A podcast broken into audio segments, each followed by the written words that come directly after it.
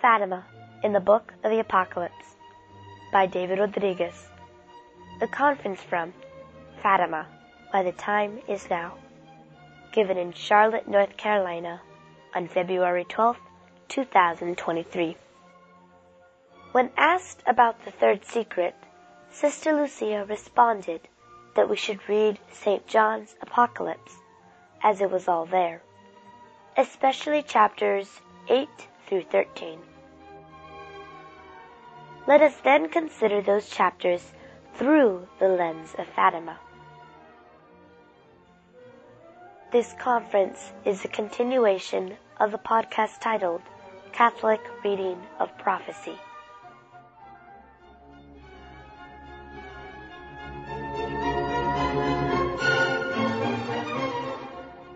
In the name of the Father, and of the Son, and of the Holy Ghost, amen. Direct, we beseech thee, O Lord, all our actions by thy holy inspiration, and carry them on by thy gracious assistance, so that every prayer and work of ours may begin always from thee, and through thee be happily ended. Through Christ our Lord. Amen. Our Lady of Fatima, pray for us. In the name of the Father, and of the Son, and of the Holy Ghost. Amen. So we'll pick up right where we left off. If anyone wants to follow along, I know a lot of you might have your, your phones. You can look up the Douay-Rheims Bible. You can go to the book of the Apocalypse. I'll just be reading parts and commenting on them so you can hopefully see how the message of Fatima is in it. I'll start with this, what is perhaps the most important because I don't want to miss this if I run out of time. If we speak of our Blessed Mother and a great battle, everyone immediately turns to Apocalypse chapter 12. We often read from that book in the liturgy. So let's go to Apocalypse chapter 12. And a great sign appeared in heaven. A woman clothed with the sun, and the moon under her feet, and on her head a crown of twelve stars. And being with child, she cried, travailing in birth, and was in pain to be delivered. This child will, of course, we'll hear in a minute, will be the one who rules all nations forever. So the child is obviously Christ our Lord. And therefore, this virgin is obviously our Blessed Mother. Now, that's not to preclude the fact that it can also represent the church, the mystical bride of Christ. Anytime you come up with an image of Mary, you also have an image of the church there. So it's both. Now, people will say, well, it couldn't be our Blessed Mother because the woman was travailing in verse 2. And I remind them, well, she may not have travailed in Bethlehem, 0 AD, but on 33 AD at Calvary, there was certainly a lot of travailing. And as our Blessed Mother has brought each one of us into the church, she is travailing, or any of us that are lost. So there is still that. And that's again that more measured Catholic reading of Scripture. The sun is already present here, which connects us to Fatima because of the miracle of the sun. We see that this woman who is clothed with the sun, you have control over the things that you are clothed with. She will be in control of these great miracles that are happening in the stars and in the sun. She has a crown. She's obviously our queen. Verse 3, there was another sign in heaven. Behold, a great red dragon, having seven heads and ten horns, and on his head seven diadems. And his tail drew the third part of the stars of heaven and cast them to the earth. And the dragon stood before the woman who was ready to be devoured, that when she should be delivered, he might devour her son. Obviously, the red dragon is Satan, is Lucifer and his minions.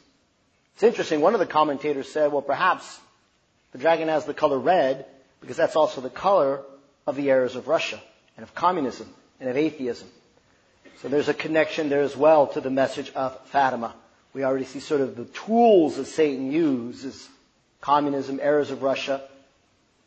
And when I say communism, I mostly mean atheism, the denial that man has a soul, the denial of eternity, that there is a heaven and a hell, therefore there need be no morality. That's what comes in this atheistic system.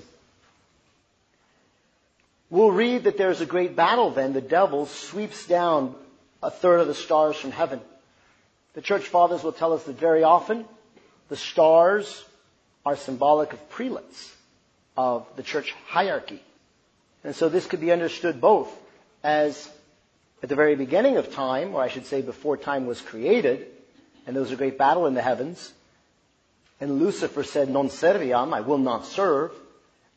And a third of the angels went and sided with him And St. Michael fought them, saying, Quis ut Deus, who is like unto God, defending God's holy name, the holy face of God again, going to battle as his banner against Satan to cast Satan out of heaven down to hell.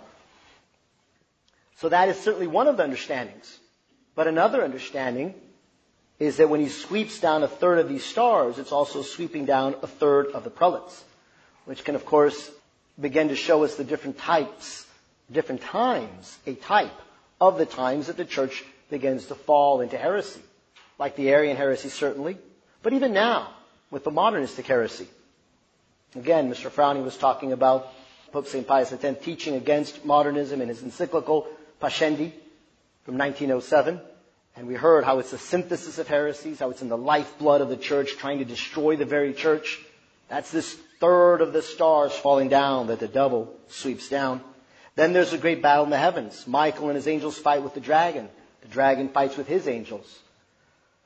Some people who follow Fatima are not aware that the angel that appeared to the children in 1916 three times prior to Our Lady coming, preparing them for Our Lady coming, teaching them various prayers, was in fact St. Michael the Archangel. Calls himself the guardian angel of Portugal, and when you look at Portugal's history, St. Michael is their guardian angel. Calls himself an angel of peace, which makes sense because he has to vanquish the evil one for there to be peace.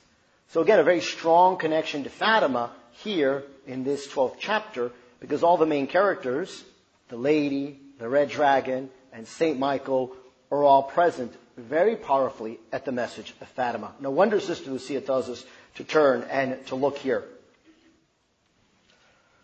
The dragon is going to try to devour her. She is going to be protected. She's going to be moved to a safe place. The serpent will go out and continue to wage war against all of those who are her children. Then we move into chapter 13. Again, there's much more commentary, but I'm just going to move sort of quickly, as quickly as I can.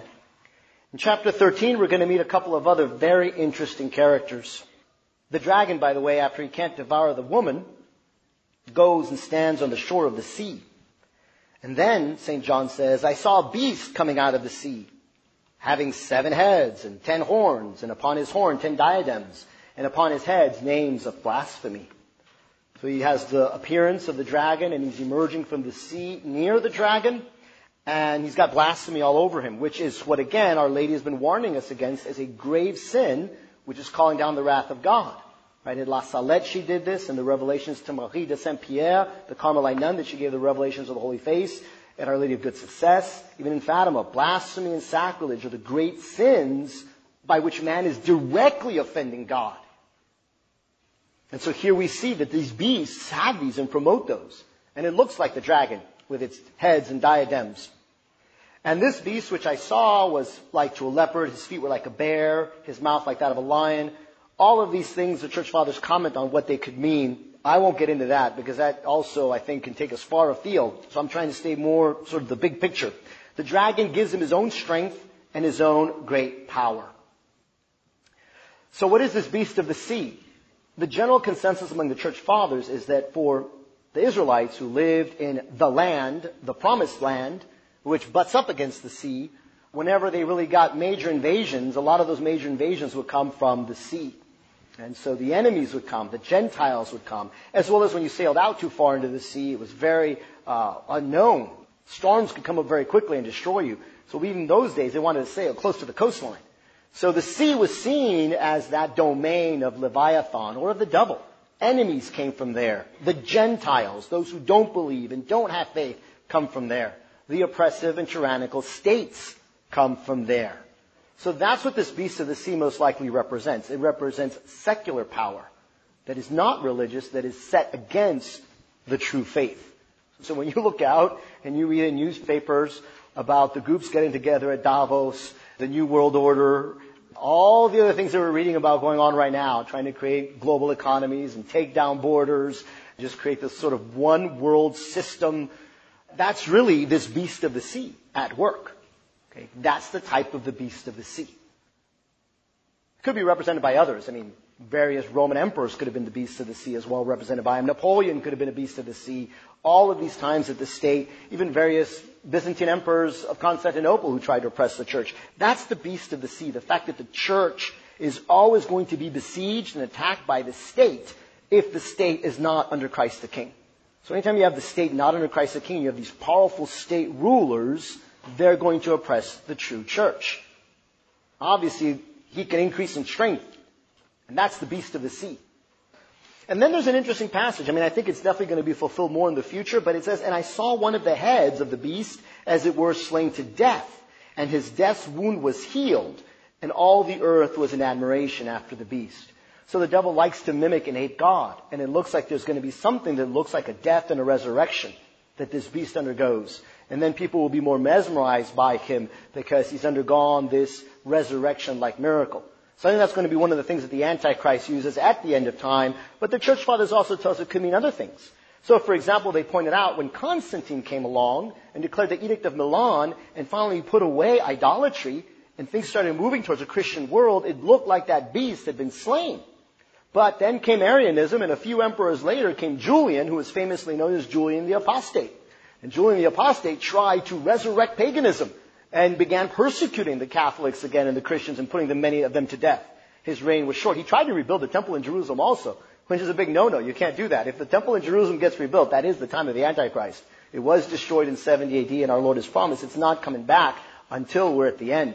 So that's another thing Antichrist is always trying to do, get the temple rebuilt back in the city of Jerusalem. And Julian the Apostate tried to do that. He died trying. So that could be, you know, an image of this. But another one could be and that's why I was so glad that Mr. Frowny mentioned Pope Pius X, because we have the great era of modernism. That's like a head of the beast. And what Pope Pius X tried to do is he tried to slay it, and he tried to kill it. With the Oath Against Modernism, with Pascendi, with his various documents, and he did a lot to try to get rid of that from the church.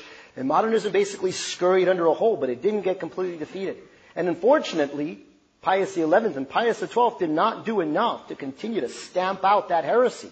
And so it just waited, and then it reared its head once again at the time of the Second Vatican Council. And the modernists took over the council and really have taken over the church since then.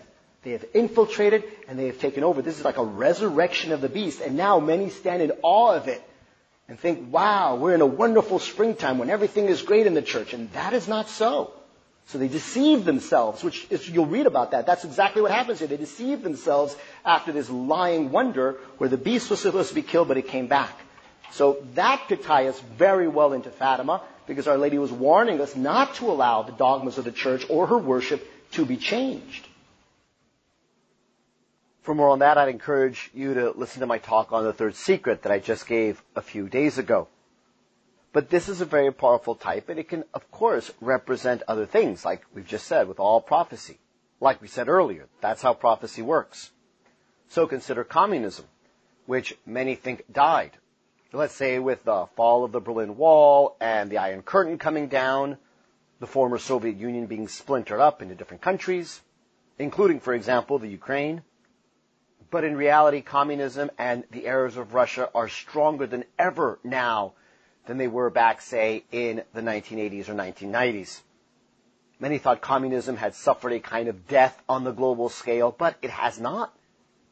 And many now stand in awe of this wokeism and the transgender ideology and all the other things that are going under the name of, let's say, social justice or socialism, which in reality is nothing but the errors of Russia, which have indeed spread all over the world as Our Lady of Fatima predicted.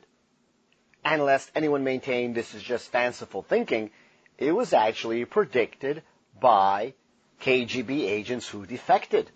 They said this is going to be Russia's plan. They're going to pretend to die, to roll over, play possum, to pretend that their social, economic, atheistic experiment failed, so that they can infiltrate the rest of the world. I believe it was Alexander Solzhenitsyn who spoke about that. And that was probably still in the 1970s, so well before it all took place. He already sort of laid out and said, this is their plan. This is what's coming. And indeed, when the Soviet Union was dissolved, all the top brass, they didn't go to prison for their crimes against humanity.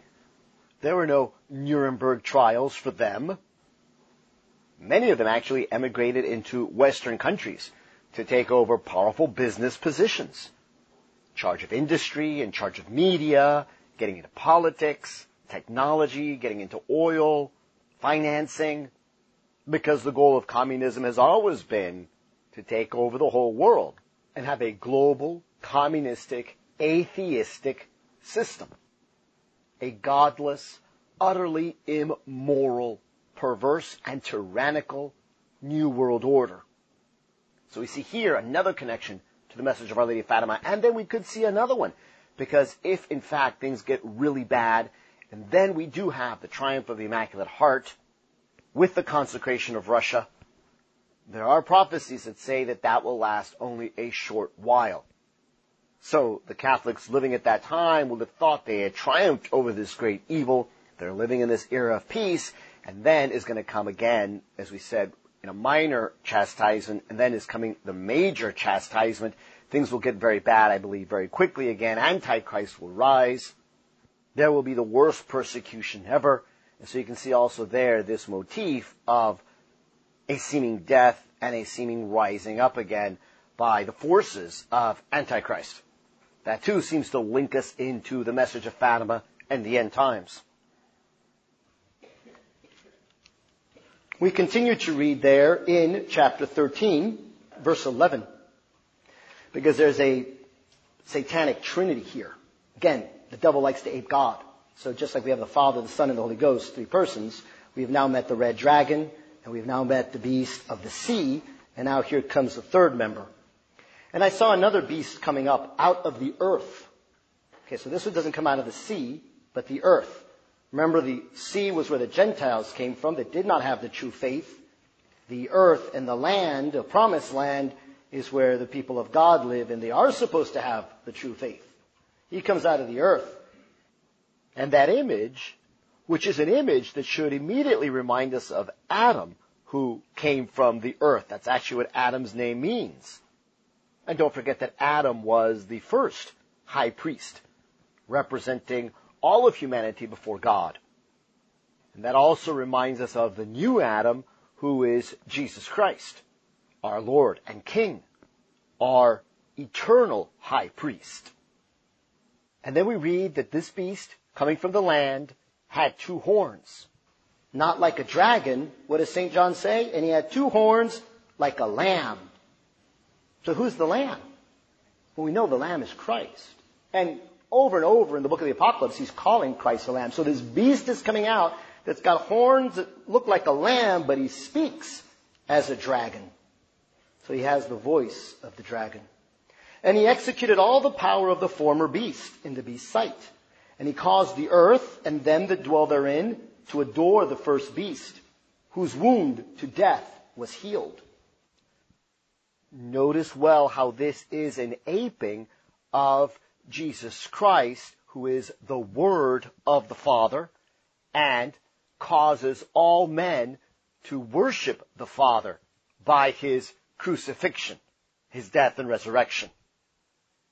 So we continue reading about this beast of the land in chapter 13. More descriptions about him. What does he do?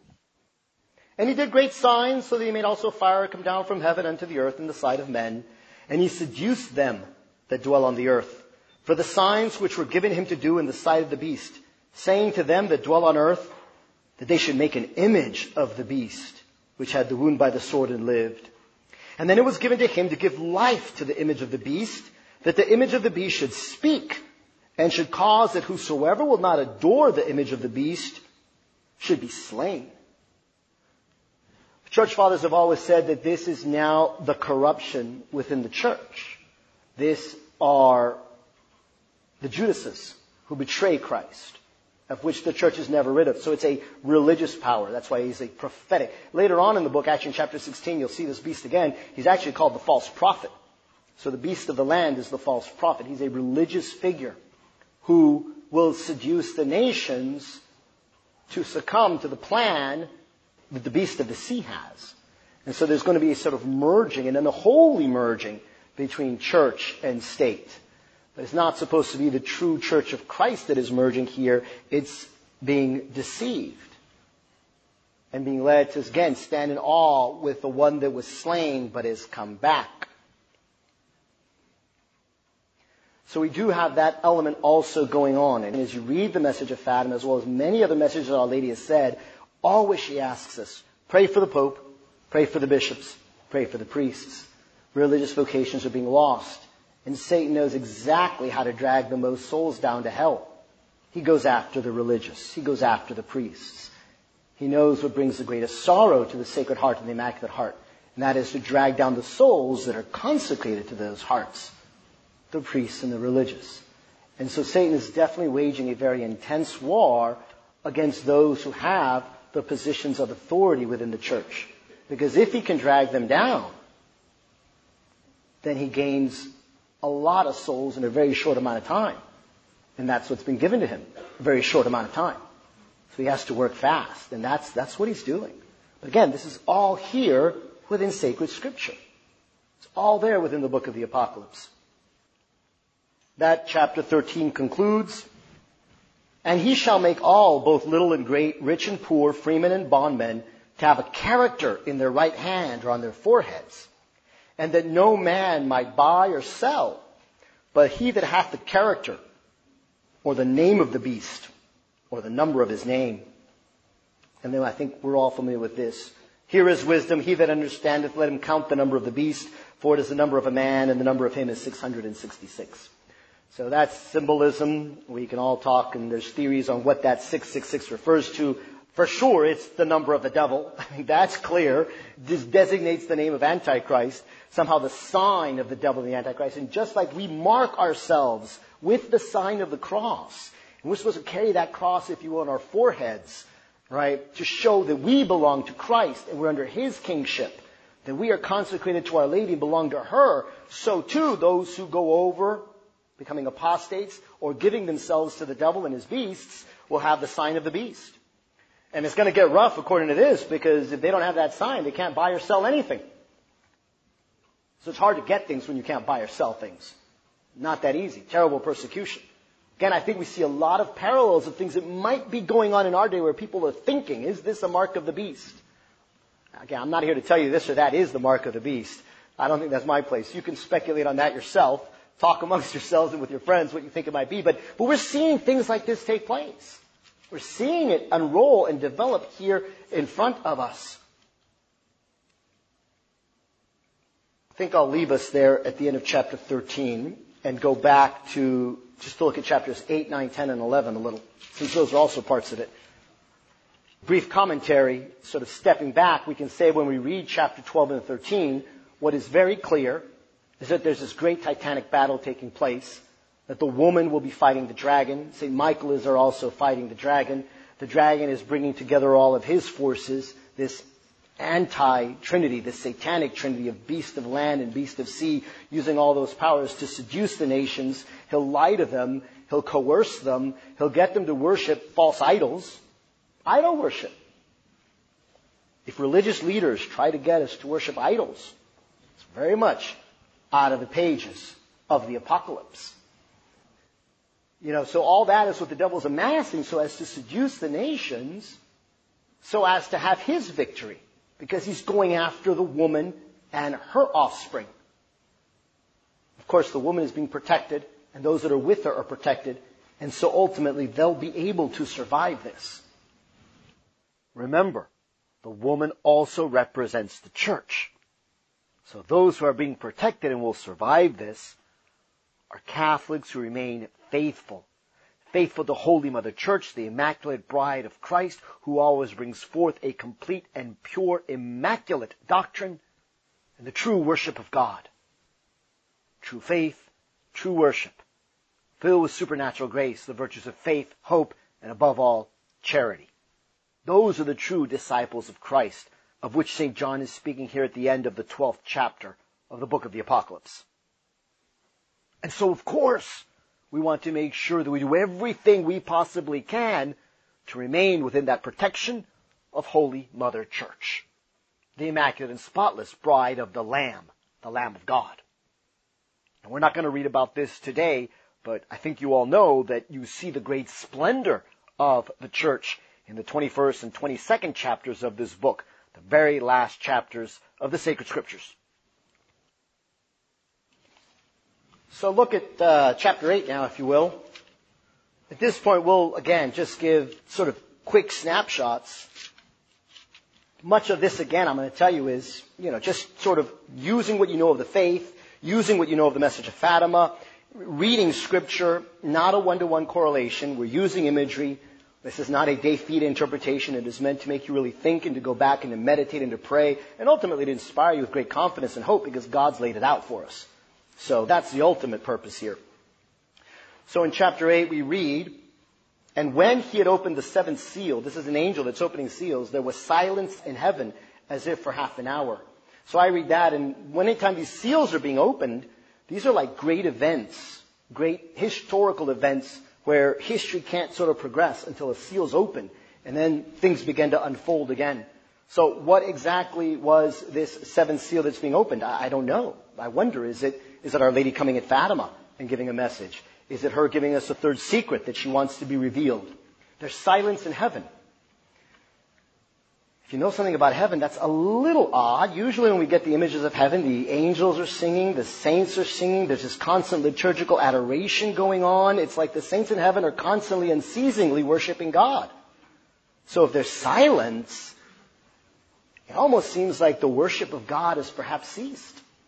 Now, of course, that can't happen, but is this image one evoking God not receiving the adoration he deserves, of man not honoring and worshiping God as he ought, and therefore God's wrath will and does fall upon man. So what was this seventh seal that got this? Uh, we're not sure. As, he, as God turned his face from man and not allow his grace to flow into the world. He says, And then I saw seven angels standing in the presence of God, and there were given to them seven trumpets. The trumpet's a liturgical instrument in the old days, so this is going to have liturgical overtones, and the angels are here who are present at the liturgy. So things are going to start getting moving, but they're always moving also in harmony with the liturgy. The Mass is, it really is the source and the summit of all our life. It's the mystery of Christ. It's His sacrifice. It was there from the foundation of the world and it will be there to the end of the world. All grace flows from the Mass. St. Padre Pio famously said, I loved it. He said, this world could better survive without the sun than without the Mass. As Catholics, we usually don't believe this, but it's true. And what happens in the Mass affects what goes on in the world. If the Mass is very reverent, and in the Mass people are truly worshiping God, then things are going to go better in the world.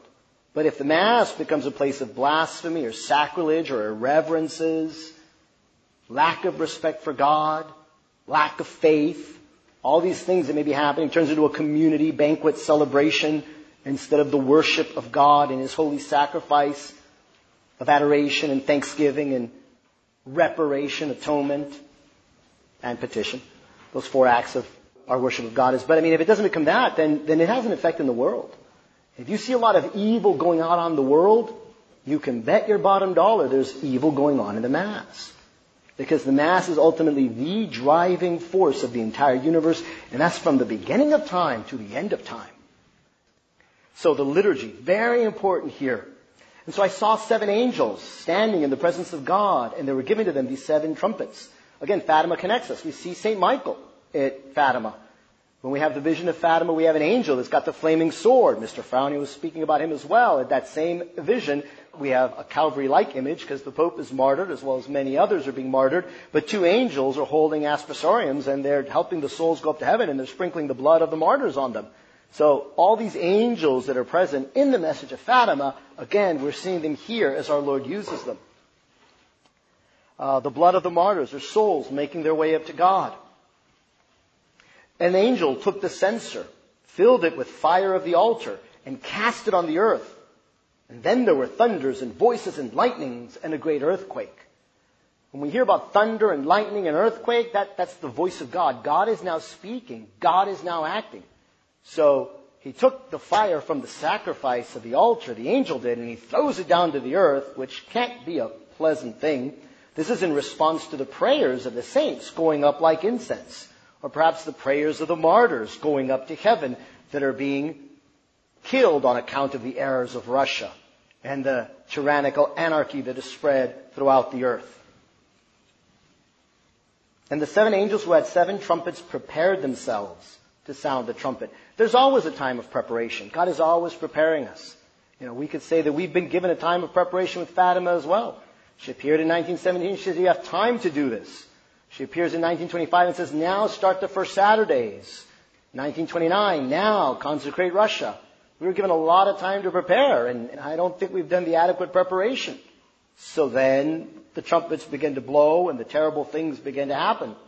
The first angel sounds his trumpet. There followed hail and fire mingled with blood. And it was cast on the earth, and a third part of the earth was burnt up, and the third part of the trees were burnt up, and all the green grass was burnt up. What is this? Again, it reminds me of the vision of the angel who has flames being hurled towards the earth. It reminds me of the miracle of the sun because the sun hurled it to the earth and the people that were present thought that the world was going to be destroyed by fire at that very moment. They thought the world was at an end. It reminds me as well of Our Lady's message at Akita, whom Cardinal Ratzinger said is essentially the same as Fatima. So we have it on good authority that Akita and Fatima are very well connected. And in Akita, what did Our Lady say? Fire will fall down from heaven. That many will die. That the living will even envy the dead. Our Lady says that. Those exact words are going to be in the book of the Apocalypse here. It's like Our Lady's quoting scripture here.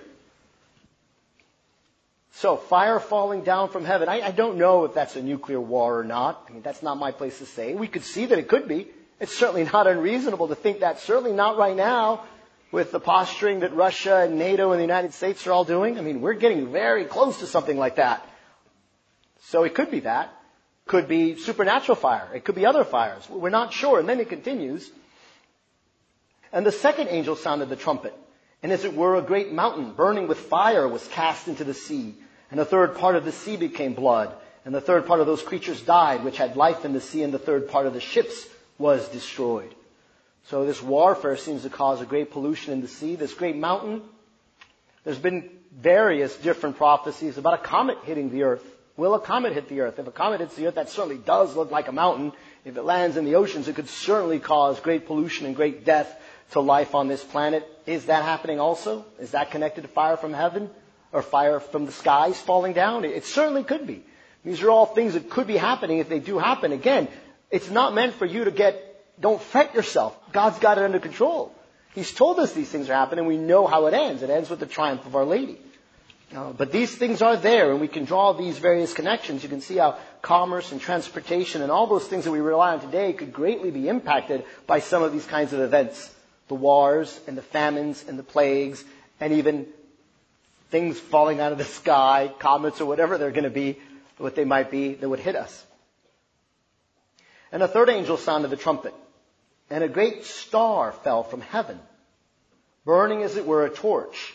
And it fell on a third part of the rivers and upon the fountains of water. And the name of that star is called wormwood. So here we get a really good clue that St. John gives us.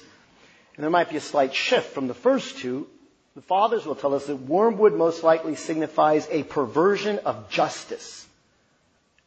I don't know of a better description of our times right now than a perversion of justice. We see that in our state. I mean, it's like the FBI is not an agent of justice anymore. Politics, you know, voting, none of these things are just anymore. I mean, they're imprisoning and the FBI is raiding people who are just trying to pray and save a baby's life. Because we know that justice on a very basic level, its foundation is the natural law, the natural order that God has established in all things. And today people are completely rejecting the natural law. They refuse to even acknowledge its objective reality. We see it especially in how the family is being destroyed, in the entire transgender and transhumanism and trans whatever you want to call it ideologies that are taking over our schools and our public spaces. Seriously, how can marriage be quote unquote redefined? It's crazy. There, there's very little justice in this world right now. And in the church as well, there's very little justice you know, churches that are flourishing and Catholics are going to Mass and they've got big families and they're all very happy and they're trying to bring people in the faith. And those are the masses that are getting shut down. And priests that are trying to support life or trying to support the faith are getting canceled and shut down. And other priests that are supporting things that are completely contrary to the faith, a violation of natural law, or getting promotions. I mean, where is the justice? Perversion of justice is very apt description for our days. That's wormwood. This is wormwood. This is this third star. And again, remember what we said a star was. A star is a high ranking prelate. So a star is falling down from heaven. That's the star, the prelates, falling into heresy, falling into apostasy, which is what the third secret of Fatima is about, predicts this great apostasy. And so here we have it in the message of Apocalypse. The star is called wormwood. It signifies that perversion of justice, the fruits of idolatry. When God's people turn from worshiping Him and turn to idolatry, that's this thing of wormwood, divine chastisements that accompany these things. The third part of the waters then become wormwood. So when this star falls, all this other third of the stars, another huge portion of the clergy, becomes wormwood, becomes a perversion of justice, becomes idolatrous, brings on chastisements. So through a fall of prelates, we begin to see a perversion of idolatry that corrupts the very waters that sustain men. Our Lord talks about coming to drink from the living fountain of waters. It's His doctrine, it's His dogma that we can drink from and bring in life. He tells the apostles, I don't need bread, I don't eat. To eat is to do the will of my Father. Right? He's got to know God's will and do God's will, and that's what sustains him. That's the living water. That water is also a symbol for baptism and for grace, for the sacraments. You might ask, how is it that we get Christ's living water? And it's obviously through the sacraments that He has established in His church. But if the priesthood becomes corrupt, and they're the ones that provide the sacraments, then obviously there's corruption there also. What if the sacraments are changed? What if the prayers are changed so that some of their efficacy is reduced? So we have these fonts of grace like the sacraments and the faith, which begins to be altered on account of this wormwood, this apostasy within the clergy. And the people that are drinking it, they're going to obviously be infirm, spiritually speaking, supernaturally, could even be dying evokes mortal sin as well as the eternal death. That's hell. That's souls falling like snowflakes into hell. Again, back to the vision that Lucia saw at Fatima. All connected here. Then a fourth angel, in verse 12, sounds a trumpet, and a third part of the sun was smitten, and a third part of the moon, and a third part of the stars, and a third part of them was darkened. So here we have a lot of meanings. The clergy that is being darkened and is lacking the grace. It's the same kind of apocalyptic language that our Lord uses in the Gospels when he's talking about the end times and things that are coming to an end. To look at the stars and the signs in the heavens. The miracle of the sun, it foreshadows what could happen. A kind of devastation upon this earth. People know about three days of darkness, and even those might be preceded by a shorter period of darkness to prepare people for the three days of darkness. That could be this third part of the sun being smitten and there being darkened. They did not shine for a third part of it, and the night in like manner. So is this going to be a precursor of our days? In verse 13, and I beheld and heard the voice of one eagle flying through the midst of heaven, saying with a loud voice, Woe, woe, woe to the inhabitants of the earth, by reason of the rest of the voices of the three angels who are yet to sound the trumpet. And so with this eagle flying through, it seems like that's a, a kind of change. It's almost like, okay, shift act one to act two type. We've had all these material chastisements, and physical chastisements, and terrible chastisements. Wormwood is acting as the bridge, because now we see that, okay, but it's also about the doctrine becoming bitter. And when the eagle comes, it says, well, now there's also all these spiritual chastisements, which are the far worse ones. And anytime you hear the prelates that know about the third secret, that's actually what they tell us.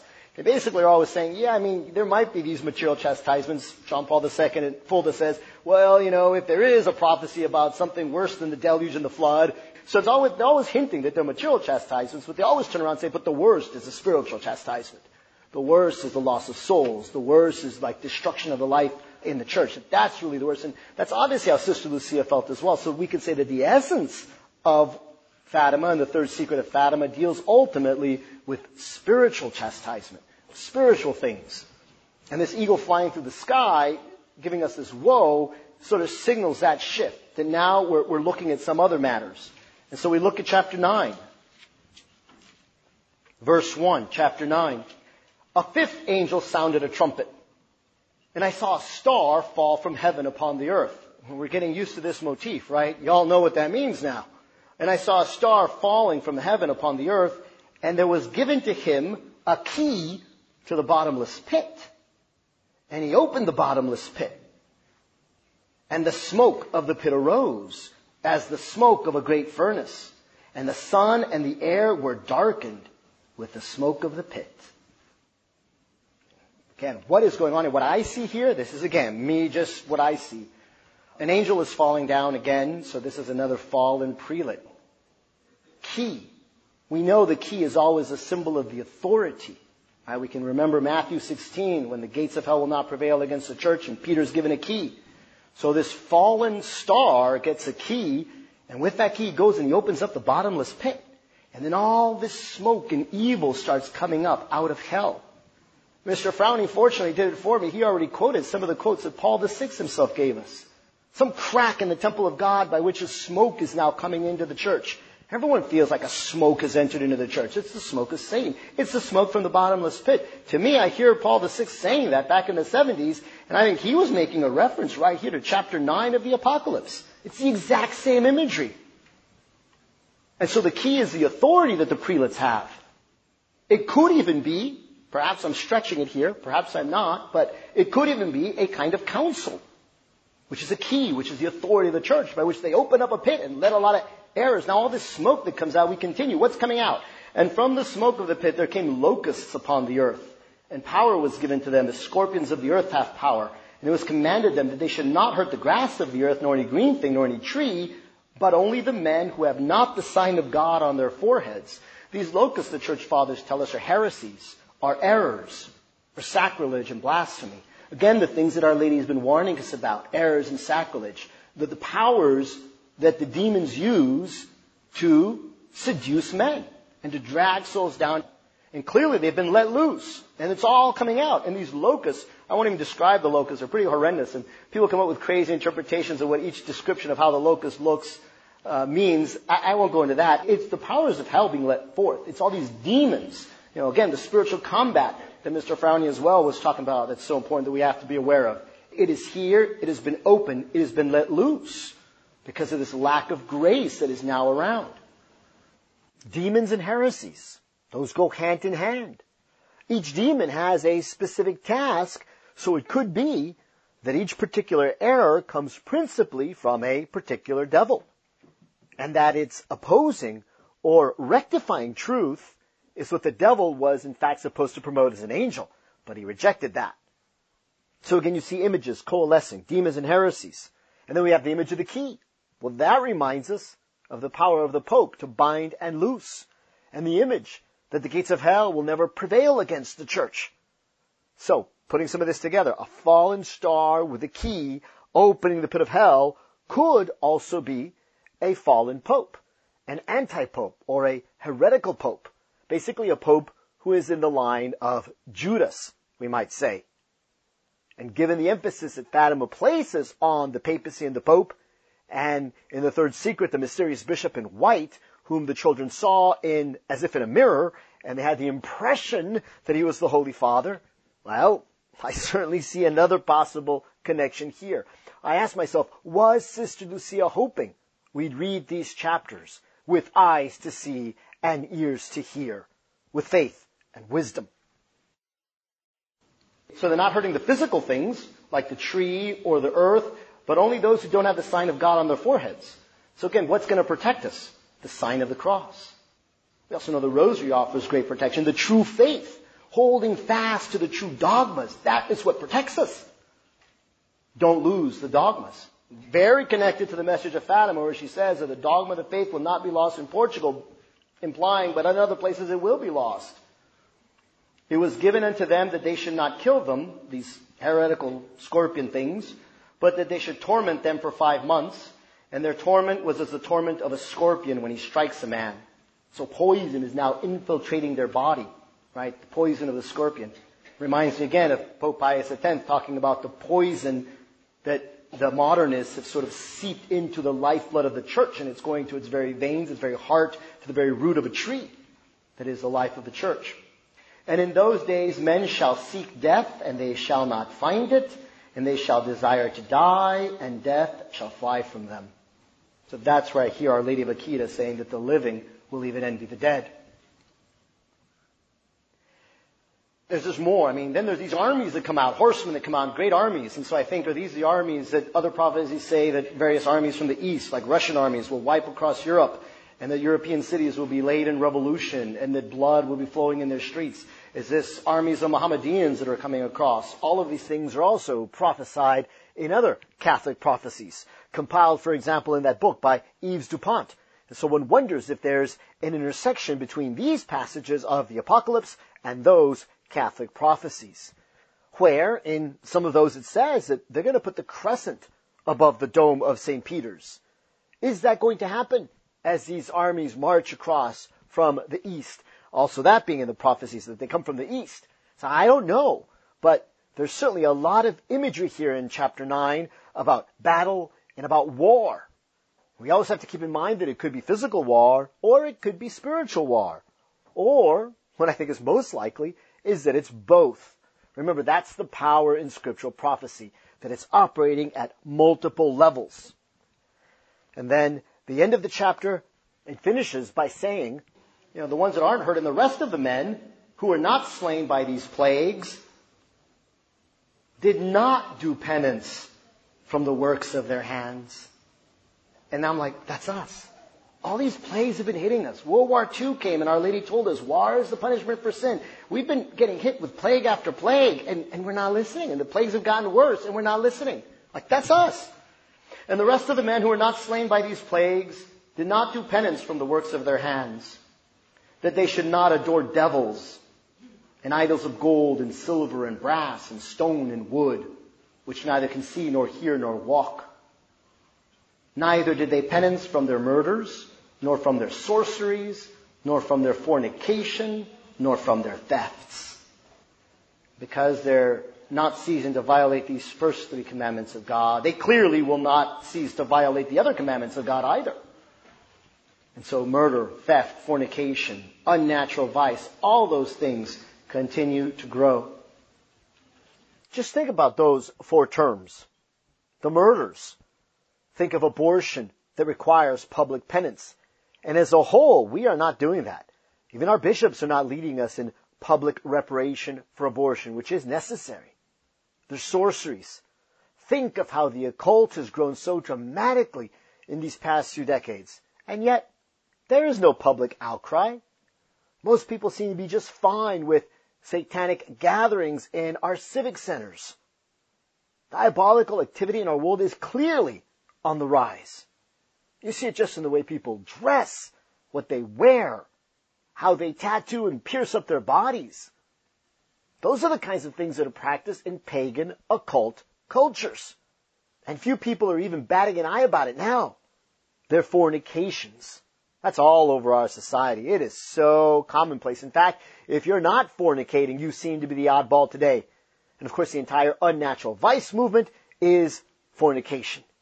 Yet where is our penance? Instead, leaders in our own communities and our own churches are talking about blessing it. And then he mentions thefts. Anyone who just looks at the way our basic economic system is working with central banking systems, uh, inflation, taxation on every transaction, forced insurance programs, Ponzi schemes, I could go on, but there is so much theft all around us. And it's institutionalized. No remorse. No conversion. Instead, it's legalized. And I trust you note that all of these are very much connected to Fatima. As we said, violations of the first three commandments, of which Fatima also speaks, opens the path to these. And these four are hallmarks of the errors of Russia. Murder. Communist Russia, first nation to legalize abortion, and also think of the millions and millions that have been murdered by communist systems, like Stalin in his death purges, Mao Zedong, the Khmer Rouge in Cambodia, and many others. More people have been killed in the name of the communist ideology than any other. Then you have the occult. Atheism underpins communism, one of the most foundational errors of Russia. And anytime you have atheism, a growth in the occult necessarily follows. Fornication. The errors of Russia include all the attacks on the family that we are so familiar of today. They have promoted effeminate men, the radicalizing of women, the state care of children, rampant prostitution, and divorce. It is their intentional target to destroy the moral fabric of a culture. And of course, theft. The entire economic system of communism, of socialism, is basically state sanctioned theft. Yet none of this should surprise us nor dismay us. It is prophesied right here. So take hope. Instead, be filled with confidence. God has got it in control. That's going to be a running theme over and over again throughout this talk and the book of the Apocalypse, and really the Catholic faith. God's got it under control. We have to be faithful. Chapter 10. And I saw another mighty angel. Kind of know what this might be. Maybe another great prelate. And I saw another mighty angel come down from heaven, clothed with a cloud. It's a good thing, right? Because clouds, you think of Mount Sinai, that pillar of fire by night and dust cloud by day in Exodus. The cloud that fills Solomon's temple. Clouds at the ascension. Clouds at the baptism and transfiguration. The glory cloud of our Lord. So he's clothed with a cloud and a rainbow is on his head. The promise of God. And his face is like the sun. And his feet are as pillars of fire. That too is the Shekinah of the Old Testament when Christ goes as a column of fire before his people, leading them towards the promised land through the wilderness. So this is a good angel. He has in his hand a little book open, and he set his right foot upon the sea and his left foot upon the earth. What might that mean? I don't know for certain, conflicting opinions, but one of them might be, again, we've seen already the sea and the land, and how they represent the state and the Gentiles and the people of God and the church. And so if this angel comes and straddles them both with his feet, it's like he's uniting them. He's bringing them back together. He's bringing the powers of the state and the church back together, and this angel is bridging them. Or the union of Jew and Gentile, which we also know to be a sign of the end times from the teachings of St. Paul and the Fathers. Okay, it could also even be the bridging of all the different fractures within the church, all the different parts that have splintered off from the one true mystical body of Christ. So this angel comes and he's straddling sea and earth and he cries out with a loud voice as when a lion roareth, the lion of Judah. So he's using the voice of God, the voice of Christ to cry out. And when he had cried, seven thunders uttered their voices. So now God responds. Instead of God being silent, God is now responding. And when the seven thunders had uttered their voices, I was about to write, and I heard a voice from heaven saying to me, Seal up the things which the seven thunders have spoken and write them not. God is always using secret. You know, some people even wonder, well, why did Our Lady give secrets at Fatima? Why didn't she just tell it all out? That's just not God's way. There's many reasons why He doesn't, but it's right here in Scripture. He's saying He gives secrets. And for some time they're not supposed to be released, but at other times they are supposed to be released. And the timing is critical. That's why we have to follow God's timing. So we even see this sort of, this connection with a secret and how it has to be silenced but then released later.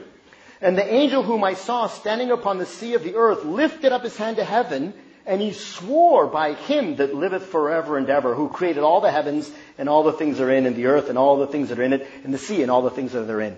This is very clearly a vow, a promise to God. So this great prelate comes, he's trying to unite church and state, he's roaring with the voice of Christ, He's trying to bring back the order of God and he's making a vow to God and God is responding. I see that and I say, whoa, that's the consecration of Russia. That's the vow. Russia being consecrated correctly. And things can then turn around. So he makes this vow and now time shall be no longer. Sounds to me like an age of peace that comes because of this vow. But in the days of the voice of the seventh angel, which cried with the roar of the lion. Remember, Sister Lucy even said that the voices of those who should speak will fall silent and that our shepherds are not going to lead us as they ought. So now we do have a shepherd who is leading us as he ought. This is like, if you're familiar with Our Lady of Good Success, she gave us prophecies in the 20th century, the middle of the 20th century, things were going to get really bad. Eventually, though, when things all seemed lost, a great prelate would rise up. God would rise up a great prelate and he would restore the religious life of the priests, for example. And he would speak finally. So that's what all this sounds to me like this great prelate rising up. Even in St. John Bosco's dream, there's a pope who rises up sort of miraculously and is the one that puts the bark of Peter together. Next to the two pillars of the Holy Eucharist, we could say the Sacred Heart, and Our Lady, We could say the Immaculate Heart. And this, of course, is what restores order and calm to the church, while her enemies are miraculously and suddenly, quite unexpectedly, utterly defeated. But in the days of the voice of the seventh angel, he shall begin to sound the trumpet, and the mystery of God shall be finished, as he has declared by his servants, the prophets. So we're getting to very close to the end times, this end, this period of peace that Our Lady has. Chapter 11, we see how he is then given to measure the temple. And then there was given to me a reed like unto a rod, and I was told to arise and measure the temple of God and the altar and them that adore therein. So he's basically measuring things out. Why is he measuring? This measuring is to protect.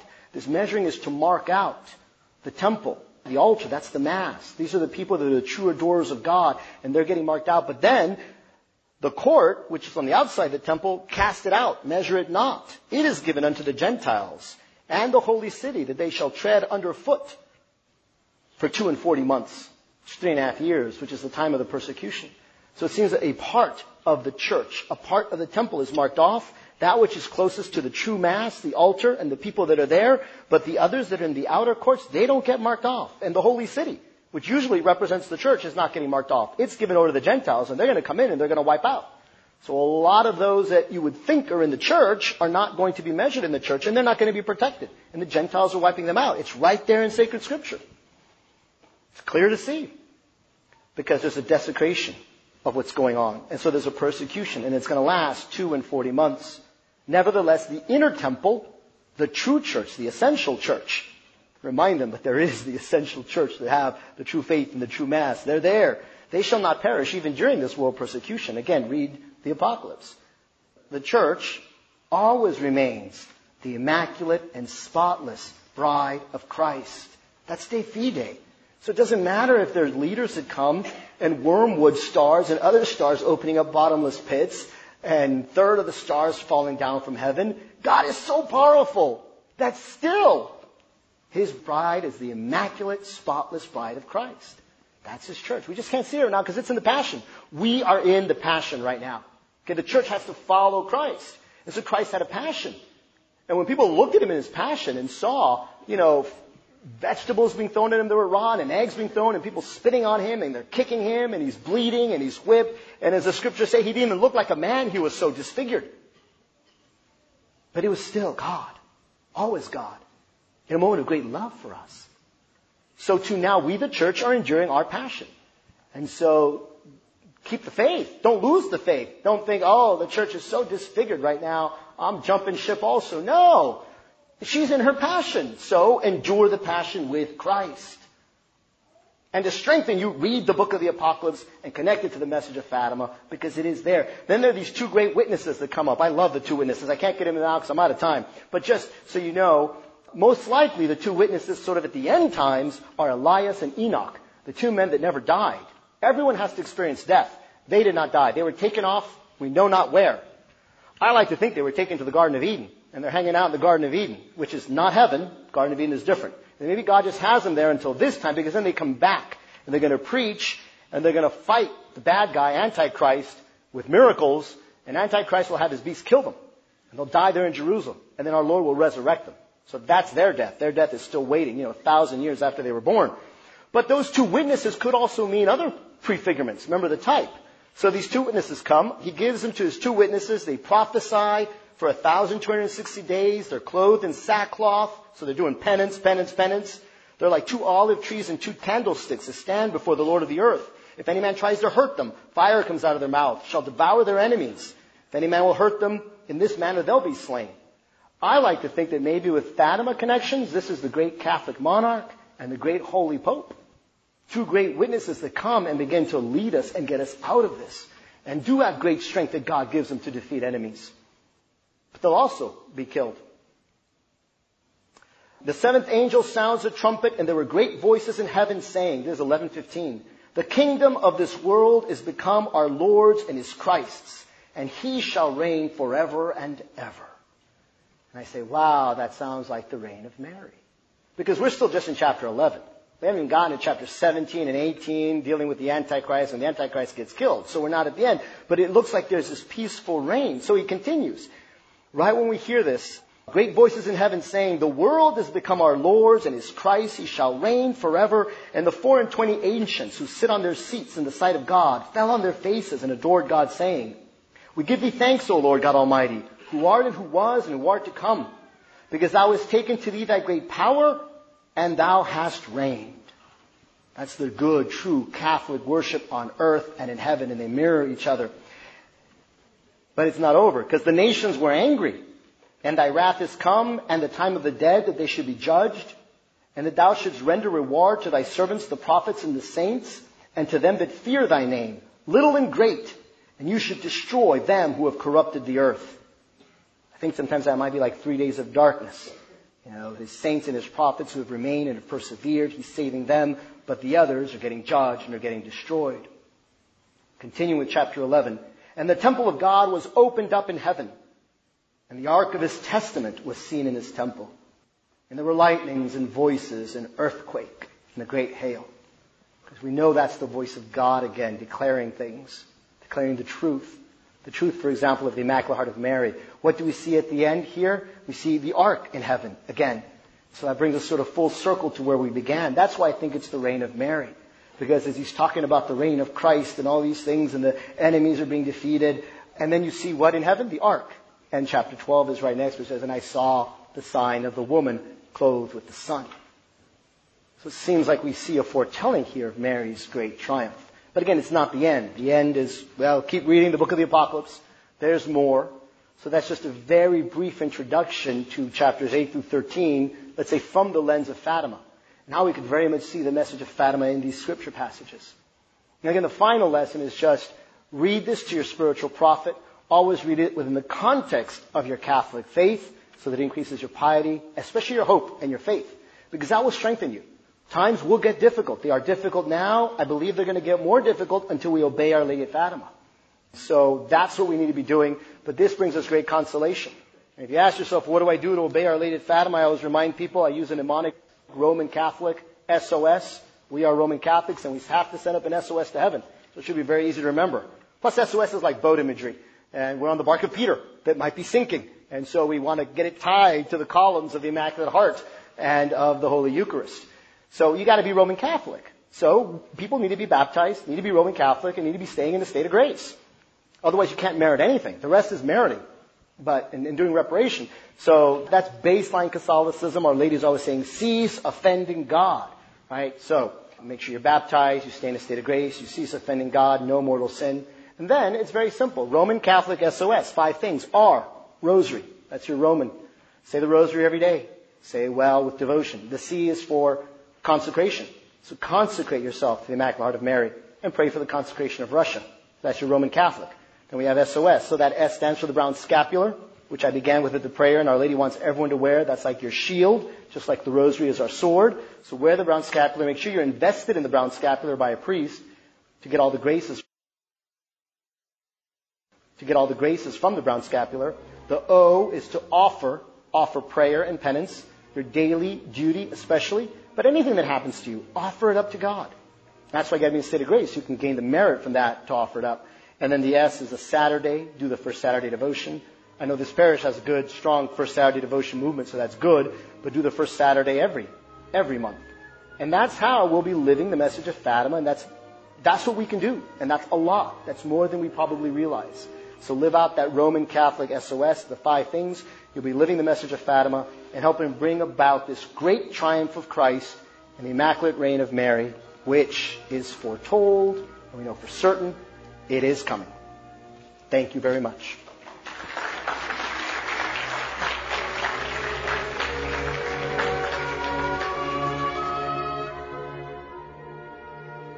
This presentation has been brought to you by the Fatima Center.